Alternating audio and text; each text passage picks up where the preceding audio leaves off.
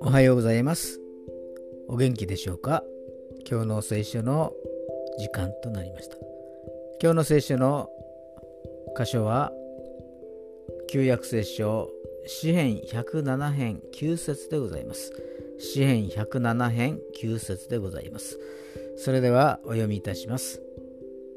誠に主は乾いた魂を満ちたらせ飢えた魂を良いもので満たされた。アーメン。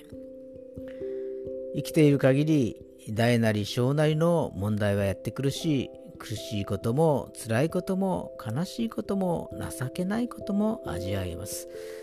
だけど心から神様を呼び求める者には神様が良きもので満たしてくださるという約束をしてくださいました。